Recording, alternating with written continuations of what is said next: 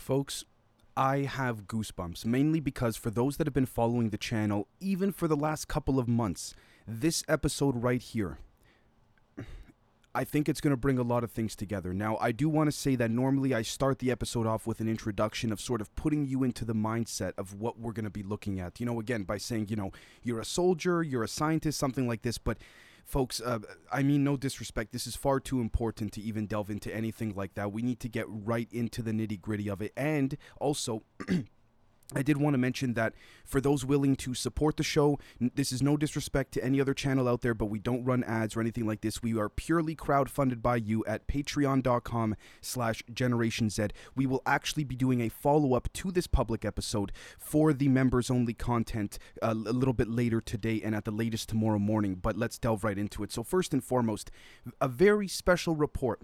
Zodiac using EG&G to cover for the Orion Draco agenda in brackets Rockefeller, diverging timelines, etc. Now, I, I want to be very clear here. As excited as I may seem in this presentation, let me say first and foremost, with the utmost respect to all of you, and, and when I mean all of you, I mean the audience, I mean everyone in the UFO community, the paranormal community, all of it. I could be wrong here. This is just a proposal of mine. We're here to explore possibilities, ideas, theories, things like this. Now, without further ado, I would like to thank a handful of individuals for actually giving the motivation for this episode to come to fruition. Some of those people, I cannot say the names. You know who you are. Thank you very much. Other people, for example, like Alexi from Lucius Labs, uh, Kurt Jaimungal from Theories of Everything. These are some people whose uh, uh, content I've uh, read, listened to, who have helped me bring this together, as well as uh, Micah from Decoding the Bible, Brandon Expanding Reality, Andrew Deepshare Podcast, I mean, Ani, uh, Mr. Winter, Dan Winter, um, even to a small extent, uh, even Mr. Hal Puthoff, who I've never personally met myself. But, anyways, let's delve right into it. So, first and foremost, let me just minimize my screen here. Now, again, I reiterate this with the utmost kindness. Please tell me, folks, if you think I'm crazy at, at, once you've uh, watched the entire presentation here. So, luciuslabs.com slash the 5D multiverse. This is Mr. Alexi's website, and I would dare to say that, in my humble opinion, this is one of the best websites that describes the different multiverse concepts within that of the 5D, you know, I guess we could call sacred geometry realm, if you want to call it that. I would highly encourage you folks to please check out Mr. Alexi's website, luciuslabs.com. He does a beautiful job, in my opinion, of breaking down not just one concept, but multiple different concepts. We see here spirit diagrams, the crystal of time. Uh, Mr. Alexi also has a background in astrophysics, and it's incredible to see the mergence of, you know, esotericism, spirituality with astrophysics. Point being is that I've recently said that. maybe this is a bit much for someone like myself with no education to say, but physics may be the conspiracy. It is only one side of the coin, or maybe one side of a multi pronged coin. Again, it's in the name physics, physical. It's just one side of things, right? But let's take a look at this right over here. Time atom and I quote, then designs a brand new physics based off of a light state harmony and conscious harmonics. We see our physical experiences being created by clouds of orbiting universes. We see that each conscious harmonic, or rather physical manifestation, is related to a certain orbit around the center of your experience the double slit experiment that proved that again with respects to quantum uh, quantum realms and you know all of that is the truth is based on that of the perspective seems to substantiate this.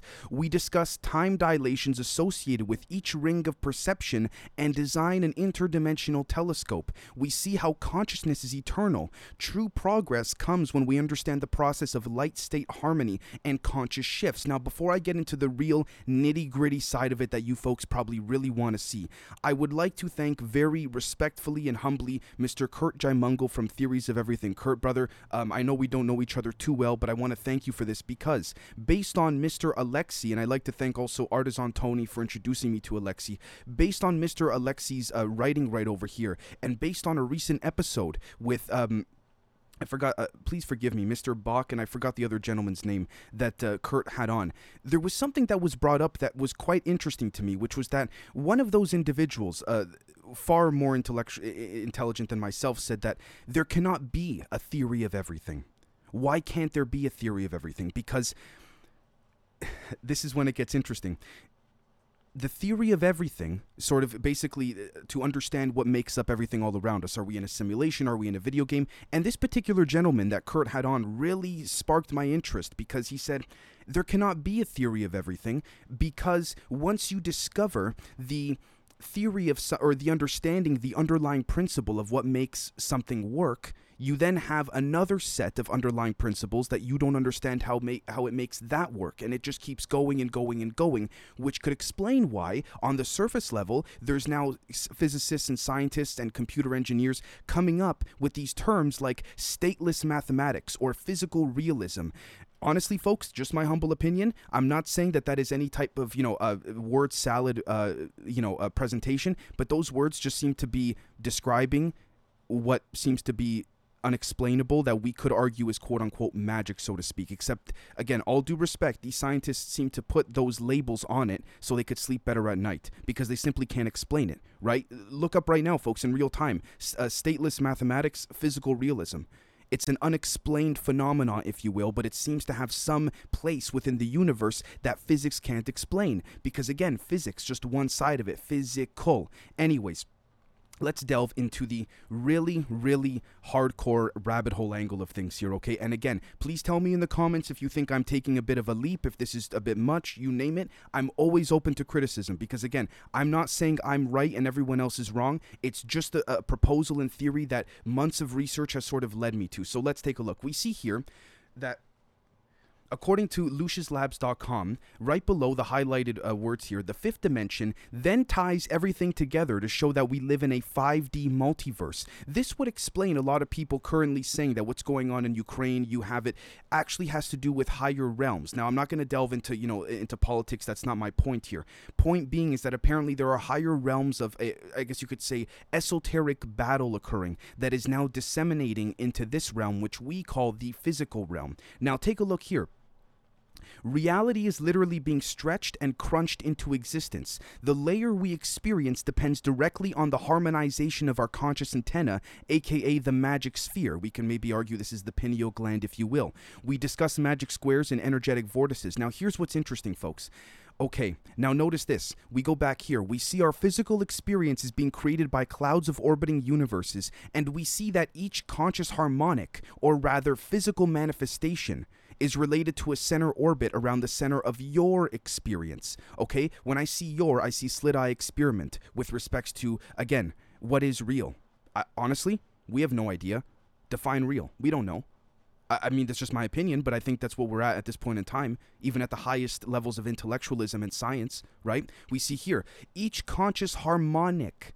You know what's interesting about the term harmonic? It reminds me, believe it or not, of, uh, excuse me, this particular gentleman right over here, Mr. Don Phillips. Who was Don Phillips? Design engineer, former Lockheed Martin Skunk Works division, CIA, United States Air Force. He's passed away, I believe, at this point in time, but he actually came forward in 2001 or 2 with Steven Greer's Disclosure Project. And I, again, think of Mr. Greer as you will in today's modern day, but at the time, I must give Greer credit for assembling, I believe, over three or 400 military vets and others willing to testify in front of Congress pertaining to this. Now, Mr. Don Phillips. There's a whole one hour video where he talks about literally they've made handheld devices that can cure cancer in like what you see in Star Trek, folks, like treat, diagnose, cure cancer, all of that. Here's what's interesting. He brings up EG&G constantly over and over again. So let's take a look. What was EG&G? According to Wikipedia, EG&G, formerly known as Edgerton, Germeshausen and Grier was incorporated was a United States national defense contractor and provider of management and technical services. The company was involved in contracting services to the United States government during World War II and conducted weapons research and development during the Cold War era, excuse me, from 1948 and onwards. It had close involvement with some of the government's most sensitive technologies. Okay, the group's high speed in its early early history, the group's high speed photography was used to image implosion tests during the Manhattan Project. This is when it gets interesting. During the 1950s and 60s, okay, we see here EG&G was involved was involved in nuclear tests as a major major contractor for the Atomic Energy Commission. Okay, EG&G made extensive use of the Nevada test site for weapons development and high technology mil- military testing at Nellis Air Force Base.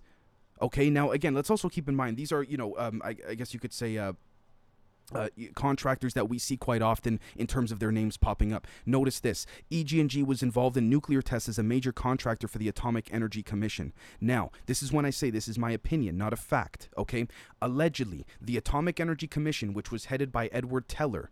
All right. At one point in time, according to video testimony by this gentleman here, Mr. Bill Uhouse, claimed that Edward Teller was sitting at a meet at a table with a handful of other engineers and scientists with another individual by the name of J Rod. But here's what's interesting about J Rod, so to speak.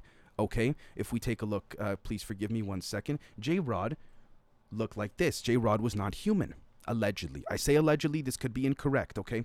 J Rod was not human. And he had these lenses on, all right, with the with the eyes. Okay. Apparently, they cannot. These beings, these grays, if you will, some of them are us, half uh, sort of human, sort of not. We'll get into that shortly. But they're very sensitive to light, which is why they have these goggles on. Now, what's interesting about the, the, the lenses, if you will, is that they're also technological devices. Here's what's interesting. Let's go back to EG&G, 1950s and 60s. Okay, we see right over here, uh, very quickly. Um, during the 1950s and 60s, all right, we see here EG&G expanded its range of services, providing facilities management, technical services, security, and pilot training for the U.S. military and other government departments. EG&G builds a variety of sensing, detection, and imaging products, including night vision equipment, sensors for detection of nuclear material and biological weapons agents, and a variety of acoustic sensors. Acoustic sensors. That's interesting. Wasn't there a gentleman by a British gentleman I believe who passed away at this point in time or from the UK who was able to use acoustic levitation as just one form of propulsion? But let's put that aside for a second. Notice this. EG&G builds a variety of sensing detection and imaging products including night vision equipment. Allegedly allegedly we got and I when I say we I mean humans got a lot of our uh, night vision and what have you from the lenses of excuse me um, the of this being right over here now you might be saying okay Dave you know, I understand this is just your opinion, if you will. How can you substantiate this? Well, let's take a look at this video that has, by the way, yet to be, I would dare to say, yet to be, um, uh, yet to be debunked, if you want to call it that. Because again, I, I can't. I, please, I, I, I really do do mean this for those that again who um, who may want to d- debunk this or look into it. We're here to have an open discussion. I'm not here to say I'm right, you're wrong. Please let me know if you find this to be fake. But watch this video and we have more to substantiate this. These are I got this from the dark web. These are allegedly doctors working on a particular gray, all right? And we see here they remove the lenses of the gray, and then watch what happens. Okay, we see that the, the the nose here, right? The nostrils, the mouth here. Now, watch what happens when the goggles or the lenses, whatever you want to call it, are removed. You see the eye, right? Now, okay.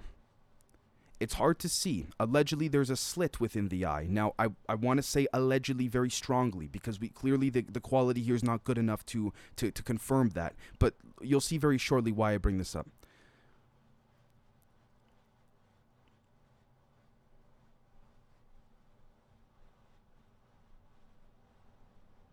Again, hazmat suits. There's the there's the the being, seems to be alive. Not sure to what extent.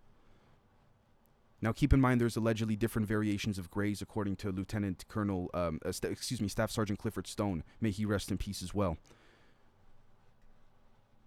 Okay, so we've seen this video, right? I called it, I labeled it insane for anyone that could see the, the title there because I mean, I, I was just blown away. Now, point being, okay, so we see this here. The Atomic Energy Commission was very close to EG&G. EG&G is also responsible for something called Janet Airlines. Janet Airlines, EG&G, uh, to a lot of people, is st- as sort of a joke, if you will, stood for just another non existent terminal all right, we see here, according to DreamlandResort.com, not exactly a mainstream media website. In the early 2000s, the Janet airline was operated by EG&G, a private contractor firm. In 2002, the Defense and Services section of EG&G was acquired by URS Corporation, but the division continued to operate under the EG&G name until December 2009.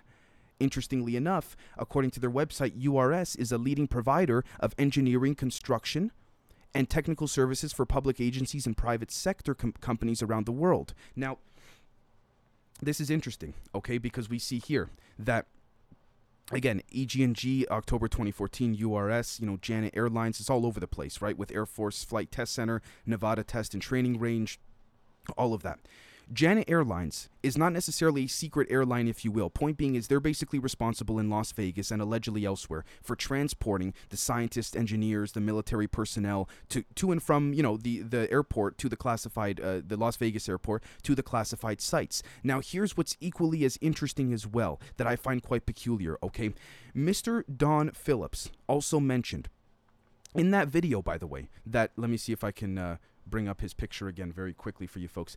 He brought up as well that EG&G is also again, I have to say this carefully, responsible for asset transportation, retrieval, recovery, you name it. He also said there's a three-letter um, agency in the United States under contract uh, that is not the Air Force that again does this as well.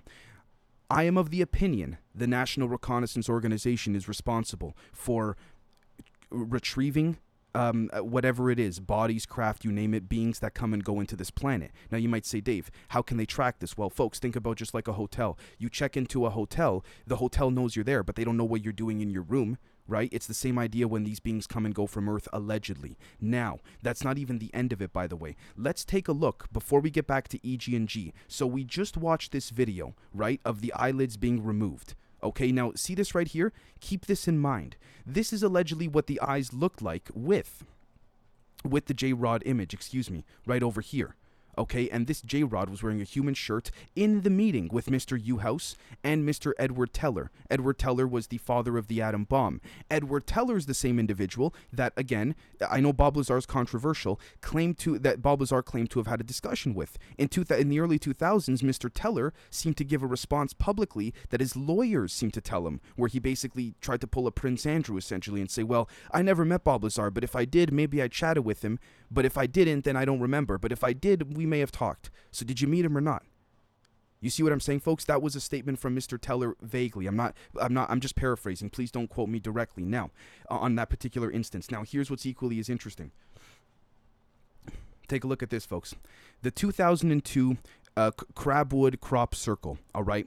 35 years later, in 2002, an intrinsically fashioned spiral disc appeared in crops with a 1368 bit message for all humans on Earth and it translated from binary, by the way, to this right over here in 2002 in the UK.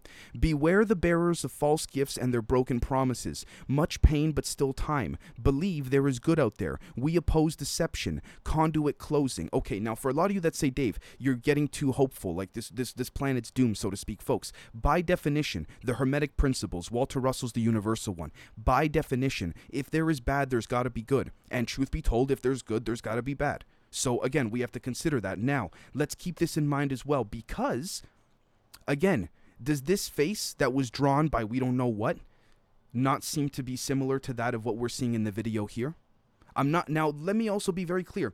I'm not saying that all these grays are bad. We have to keep in mind just like humans, factions fund factions. We can't say everyone at EG&G is bad. We can't say everyone in the US government's bad. We can't. We can't throw them all into one bucket. Factions fund factions. Please keep this in mind, folks. Now, look at this. So this happened in 2002, right? Take a look. Reddit.com. Bill Cooper, ex Navy intel officer, predicted Osama bin Laden false flag in June 2001. Okay, that's not the point in this case here, but that was also brought up, by the way, in uh, in in the 2001 national press conference that Greer hosted with Mr. Uh, Don Phillips because they said there was going to be a major event to redirect mass consciousness. But let's put that to the side for a second. He was killed allegedly by the CIA November 5th, 2001. He said in this video, it's a 15 minute video. I'm not going to play it, but the the sources are in the description for those on YouTube. Quote: Asking Rockefeller for help with the alien problem was the uh, was to be the biggest mistake Eisenhower ever made for the future of the United States and most probably all of humanity. Okay.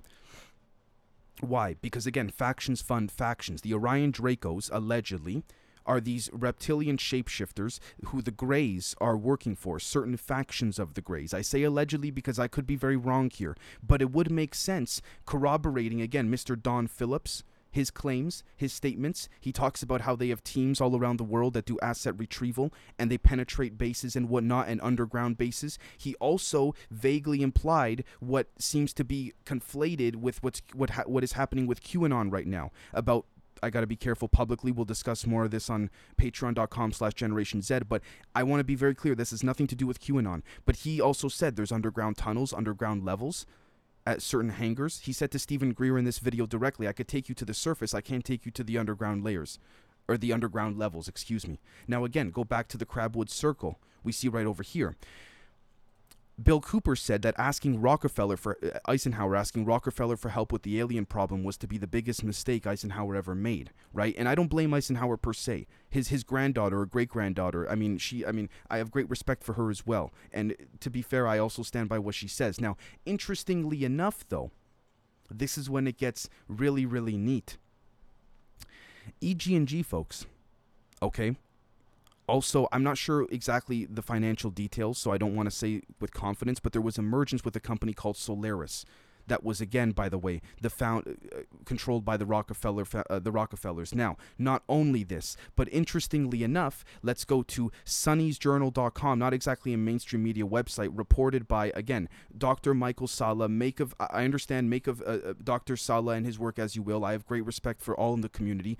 Interestingly enough, we see here this was just one person who claimed to be in the secret space program. And in 1981, David was sent to Area 51 for his initial training and induction into a joint secret space program called Solar Warden. He then was sent to serve on the Solaris, one of at least two large spacecraft belonging to the US French secret space program. He, then he met with Maria Orsic, who trained him and other children to develop to develop their psychic abilities. I can't corroborate any of that, folks. Sadly, unfortunately, with respects to um, Maria Orsic and whatnot, but it would corroborate Operation Paperclip after World War II, bringing you know the the, the Soviets got the telekinesis guys, the Americans got the materials knowledge guys, allegedly, you name it. Now, interestingly enough, let's read between the lines here. 1981, David was sent to Area 51 for his initial training. Okay, before we get into that, notice how a lot of this took place in the 60s 60s, 70s, 80s, even 90s. But as of recently, not so much, and we'll corroborate that very shortly. But interestingly enough, this lines up, in my humble perspective, directly with Gary McKinnon when he saw the non terrestrial officer sheet of Solar Warden, if you will. Solaris. That would make perfect sense because we know these people like to there, there's something there's an energetic and esoteric attachment in my humble opinion to some of the names and symbolisms that have been given and disseminated to the public okay now this is when it gets interesting so we've broken down this J Rod with the grays and their their goggles and their their lenses, if you will, and where it may have come from. Now, again, this is why I say factions fund factions. We can't say all grays are good, all grays are bad, you name it, because apparently there are some good ones, just like humans, just like humans, right? Now, Look here, stealthskater.com, not exactly a mainstream media website. This was, I believe, uh, condensed and put together by Miss Linda Moulton Howe. I have the utmost respect for her. So, again, I'd like to thank you, Miss Howe, for, for doing this. now, we see here J Rod's trying to alter the Earth timeline. According to Dr. Burisch, Dr. Dan Burisch, and I'd also like to say very respectfully that we have a great friend of our show, Jeremy Riss from Alien Scientist, who put on his website that he's of the opinion he does not believe Mr. Burisch's story, and that's fair. I respect that very much, by the way, uh, Jeremy, because we have to look at all angles here, right? This is just one side of it. According to Dr. Burisch, the Ebens are here to try to alter our timelines, our future. The reason for this is that they, according to him, fantastic as it sounds, travel in time, so they already know or know as a memory what happened here. There is a coming catastrophe that uh, drastically reduces the population of the Earth and splits the Earth into two populations. And these two populations, isolated from each other, evolve from what we know as Homo sapiens into two different species. Linda Moulton Howe then asks, Are you saying that they know from our past timeline that there have been asteroid and cometary destructions of Earth and they have gone into the future and see another similar destruction? We see here, what I'm saying is that they evolved in our future according to the doctrine of convergent timelines. In other words, they come from our future and they have traveled backwards to our past, our current present. they're coming back because they're trying to. Uh, Miss Moulton Howe then asks, "Are they coming back because they're trying to prevent some sort of catastrophe?" They're trying to alter the timeline. Yes, apparently, whatever genetic traits this J Rod inherited. And keep in mind, when speaking of the J Rod, we're speaking of Mr. Uhouse commenting on. Please forgive me. Um, not Mr. Phillips. So sorry, guys. The J Rod image right over here, right? Uh, let's go right back to that uh, transcript there. Apparently, whatever genetic traits this J Rod inherited, they're suffering from some kind of defective gene which has caused neural degeneration in their system, or what Dr. Burisch calls a quote peripheral neuropath- neuropathy. In fact, Dan was given the task of looking into the possibility of genetic reverse engineering to repair the Eben's degenerate system. Now, what's interesting about this is that, okay, this is when it gets really tough because it's hard to say again allegedly this whole thing of oh these grays and their species are dying. Apparently this is a lie that the grays also told eisenhower that they've told many other species on other planets as well. I say apparently because i don't want to say that i'm speaking in, in a factual sense. Now take a look at this. We see here according to the doctrine of the convergent timelines we see here that they evolved in our future, which would substantiate Lieutenant uh, Staff Sergeant Clifford Stone's claims, at least on how he claimed w- with his interview in 2007 with Project Camelot, as to how timelines worked. Now, this goes back to Kurt Jaimungal's theory of everything when there was a debate where one particular gentleman, uh, a fine gentleman, said, there can't be a theory of everything because there's always unexplained holes in a new theory that you need to keep re explaining, but those new explanations create new unexplanations. Well, again, isn't that the point of life, so to speak, ascendance? It never really ends. Doesn't doesn't that also explain also these alleged extraterrestrials that have allegedly told people that they may be smarter than us, but they don't have all the answers themselves, and that actually is what makes them more humble, if you will? Interesting, isn't it? Now, take a look at this. Miss Moulton Howe asks, Did Dan Burisch have any idea of what the catastrophe is in the coming future? He cannot say specifically what occurred, however, he places it as happening approximately a decade from now. This was this interview was done in 2002, which seems 2012 may be the time period, which also again ironically was the end of the Mayan calendar. Interesting that in the year 2012 there was a mass consciousness redirection to that of the movie 2012. You guys remember that? I know this might, maybe I'm a, I sound like a fringe nut job, but at the same time, CERN allegedly opened portals in 2012 that was quickly just brushed under the rug, if you will. Now, why do I say this with respects to convergent timelines being so significant? Because if we take a look at our great friend of the show, Micah Dank, and his his work, by the way, on the, the zodiac wheel and how the zodiac has been used time and time again throughout ancient cultures to learn when to plant in order to survive. Uh, he, he's also used it tremendously, in my humble view, to decode the Bible, as we've shown publicly, but there's much more on patreon.com uh, slash generation Z. But interestingly enough, we see here that, again, according to Mr. Micah Dank, take a look at this.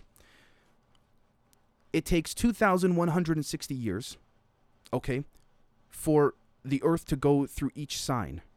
If I'm not, if I'm uh, quoting this correctly, each sign of the zodiac okay? And that's it's 2160 years to go through one sign, all right? Now, in total, after you go through all 12 signs, that adds up to 25,920 years. Why does it seem like every 25,920 years, excuse me, interestingly enough, there's this right over here. Please forgive me. I just want to make sure that uh, we have this.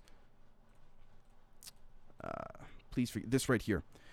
This is where Antarctica is, allegedly, you know, the poles, so to speak. This would explain the plasma apocalypse theory because allegedly every 25,920 years, the Earth sort of flushes itself out. But how could it flush itself out if there's nothing on the inside, or if it's it's if it's dense on the inside? It's not dense. It's not dense. We're gonna cover in an, in an upcoming members episode a beautiful map that we um uh, of uh, that allegedly was the map that explained to the Nazis how to get to Agartha, and it said your compasses, all that stuff is just gonna go haywire, ignore it. This would corroborate Admiral Byrd, all of that.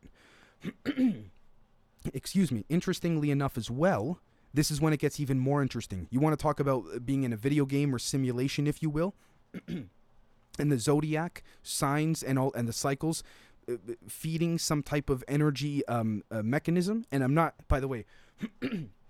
excuse me, I'm not saying that it's good or bad. It's not for me to say. Let's go back very quickly to Project CARET. Okay, so take a look at this right over here. This is uh, bibliotecapleyades.net. Again, a beautiful indexing website. Now we see here the. All right, we see here that this was a whistleblower who came out in 2007 who said that he didn't want to give his name out publicly because he would have been able to be narrowed down to just one of 30 or 40 individuals that worked on some language in a compartmentalized program of the CARET program. For those not familiar, CARET stands for a Commercial Application uh, Research of Extraterrestrial Technology, and this whistleblower also faxed online a lot of these documents here as well too. Interestingly enough, so make of this as you will. Now, take a look here. He goes into great detail about his time there and what have you, anti gravity, the system of symbols, and the quote unquote language. But he doesn't want to call it the language because it's more than that. Now, interestingly enough, take a look at this. Upon much closer inspection, this is from his, his whistleblower statement in 2007, we began to learn that the, the material, like the metal of the craft, all of that, was actually one big holographic computational substrate. Each computational element can function independently, but they're designed to function together in large clusters. I say it's holographic because you can divide it up into smallest the smallest chunks you want and find and still find a scaled down but complete representation of the whole system. Does that not remind us of fractals, concentric circles? Right? Not only this, by the way, Bob Lazar claimed this as well. I know Lazar, he's quite controversial. I, I, I, know, I get it. With that being said, though, this stuck out to me. We began to learn that it was actually one big holographic computational substrate. Again, I'm not saying this is fact. I'm just throwing ideas out there. We're here to explore ideas. Would this corroborate the alleged uh, proposal that the Greys view us as quote unquote containers? I know that's just one label amongst many, and we have to be vigilant of giving uh, sticking with certain labels because we can then be um, have a bias towards that label. We have to be careful. But point being is that does this not remind us that if we are in a simulation, it's like these beings have to enter the video game in order to to to get to us? Which would substantiate Jacques Vallée's proposal. And again, I don't mean to take Mr. Vallée out of context whatsoever. I have the utmost respect for him. But this seems to validate Mr. Vallée's proposal pertaining to that of, again, the phenomenon seems to be just out of reach, but just enough within reach for us to say, yes, we experienced something, right? Which would corroborate the zone of proximal development. The zone of proximal development is this right over here, right? Zone of proximal development I know uh, for those that are members on Patreon, we've brought this up lately, but this is uh, quite a bit. But this is what I've been gearing up towards. This is us. Things the learner can do on is on our own. We're in the center, right? By the way, notice the concentric circles and the fractality of it. But anyways, then in this in the middle here, zone of proximal development. Things the learner can do with help. This seems to me, in my humble opinion, the way in which I interpret Mr. Vallée and Eric Davis's work of all, uh, which I have great respect for this seems to be where the phenomenon enters because the outer layers where the things the learner cannot do is and we can't reach there without help this seems to be the entry point of the phenomenon. Now, this is when it gets a little bit more, I guess, down the rabbit hole, so to speak. And I say this because it gets a little bit more complicated. So let's take a look thanks to the blackvault.com, uh, .com, I believe Mr. John Greenwald. Uh, docs.google, this is the Wilson Leak PDF. Uh, thank you very much, sir. Um, again, I have nothing but respect for for almost everyone in the UFO community. And let's see here. This is a conversation between uh, Eric Davis and Admiral Thomas Wilson, if I'm not mistaken. Now, take a look at this. This is the transcript, right? Some of you may know quite extensively what this is all about, but I have a, a personal perspective on a particular uh, uh, conversation uh, of the transcript here. So, look at this. Uh, Thomas Wilson. said here they were agitated about my calling because he made three calls to the program manager right pertaining to why he wanted to find out about again secret unacknowledged special access programs you know et tech all of that. They were very testy there was a very testy tone from all of them. Eric davis says what do you mean? Admiral wilson says they were agitated about my calling surprised by the call I told, I'm just going to skip over some of this stuff just to summarize it, folks. I told I read their program record in the OUSDAT Special Program Records Group and wanted to know about their cl- crashed UFO program, what their role in that was, what they had, etc. Also, if they heard of MJ12, allegedly Majestic 12, or some such organization code relating to crashed recovered UFO craft. They said um, a reaction on the phone to that. Yes, asked who I talked to before I called them, so I told them, and they weren't happy with the answer right? Anyways, let's carry on. So let's continue down the conversation a little bit, and we'll see here.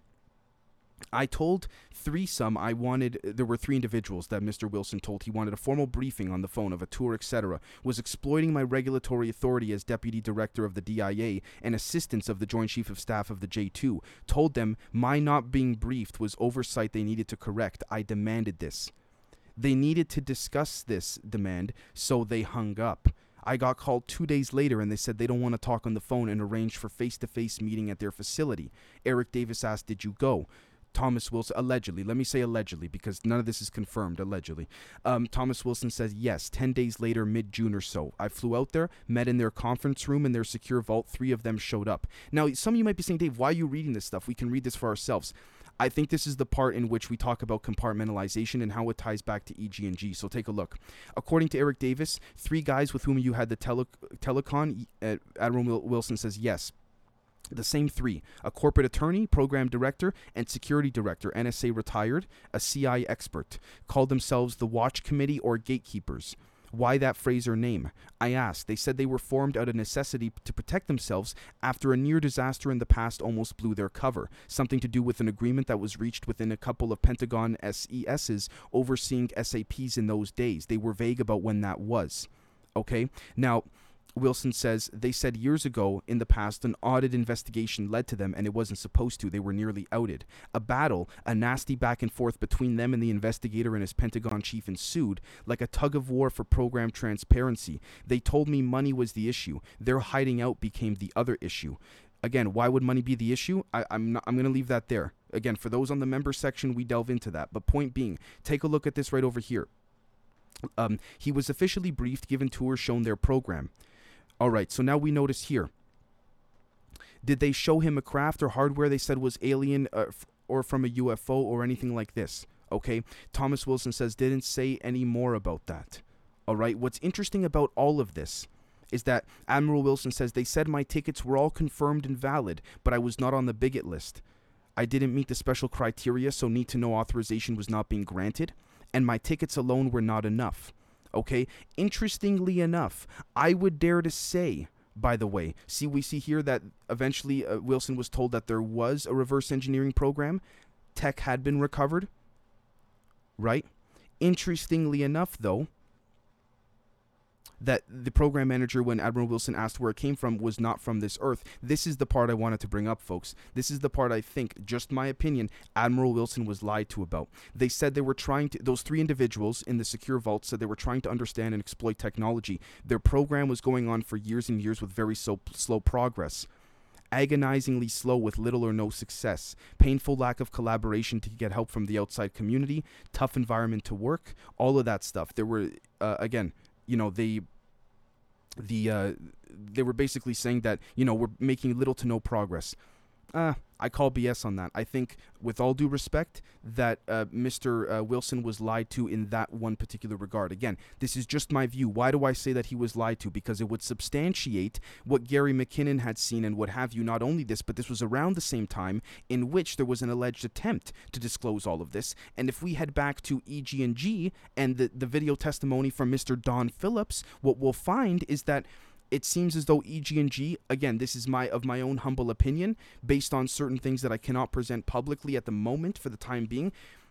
I know I'm going to go out on a limb here. I think EG&G is partly responsible for all the compartmentalized information having to do with Los Alamos and this particular faction of humans working with a particular faction of ETs that were also transporting humans that they abducted based on the greedy si- the, the treaty, excuse me, the Greada Treaty signed with Eisenhower they were using EG&G and the underground complexes underneath EG to bring them to and from off planet. And I say this because, interestingly enough, if we take a look, for example, at the archives.gov of the Atomic Energy Commission, you're gonna I'm I, am i am not gonna go through all of it right now, folks. You're gonna find some really interesting stuff. Let's just put it that way. And you parallel that with the Department of Energy, it certainly makes sense. Now, again, let me keep this in mind as well. That the, let's also note the Department of Energy was not officially founded until 1977, but there were factions of individuals that were working on the Manhattan Project that were solely responsible for that designation of its official founding. Not only this, but at the same time, we find that again, who was in charge of all of this? Edward Teller, the same gentleman who Bill Uhouse claimed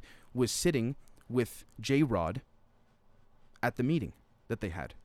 So so make of that as you will. Again, I I could be totally wrong. I'm just trying to connect the dots truly. Okay? Now, interestingly enough, this is what gets really interesting that I wanted to bring up too. The reason the factions' agendas keep changing is because nothing is ever set in stone, so to speak. There's allegedly a galactic federation, all of this, but it has to do with something called transition states. Okay, transition states that seem to corroborate what Mr. Alexi on LuciusLabs.com claims of claims of conscious harmonics seems to corroborate what Bill Uhouse said about how the Greys had brought over a test simulator that was also corroborated by Don Phillips in this same video testimony, and there were no need for windows because these beings flew the simulator using conscious harmonics. So, again, maybe I seem a little bit all over the place, but again, we also have to keep in mind, folks, that actually, you know what? I'm, I'm to stop there because I don't want to push it too much. Point being, again, thank you so very much, folks, for watching and listening. I hope that I didn't take up too much of your time. I did not mean to. Again, um, again, this is just my opinion. Please tell me if you think I'm crazy or if this makes sense. If you see everything adding up, so to speak. Notice that this has to do with had to do with the faction of human beings and ETs that were aligned with the Department of Energy, with the Department of Defense, with the Air Force, particularly, which I don't think it's a fluke that even today the Air Force is the most hesitant faction of the of the of the pent of the army, if you will, say, uh, willing to discuss ETs and what have you. So again, there's there's a lot there too. Thank you so much, folks. I did not mean, again, I know I mentioned a lot of names from those in the UFO community. I have the utmost respect for all of you. Um, I, I, meant no disrespect if I said anything that may uh, you may interpret um, maybe unintentionally. With that being said, thank you so, so much. Maybe I'm a crazy person, maybe I'm not, guys. Let me know. Cheers.